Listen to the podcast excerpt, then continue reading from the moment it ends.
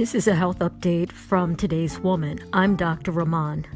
Chronic pelvic pain is by definition pain in the pelvis for at least a six month period of time. Evaluation includes evaluation of the GYN, urologic, and GI tract. Chronic pelvic pain, secondary to the pelvic floor muscle, is sometimes overlooked.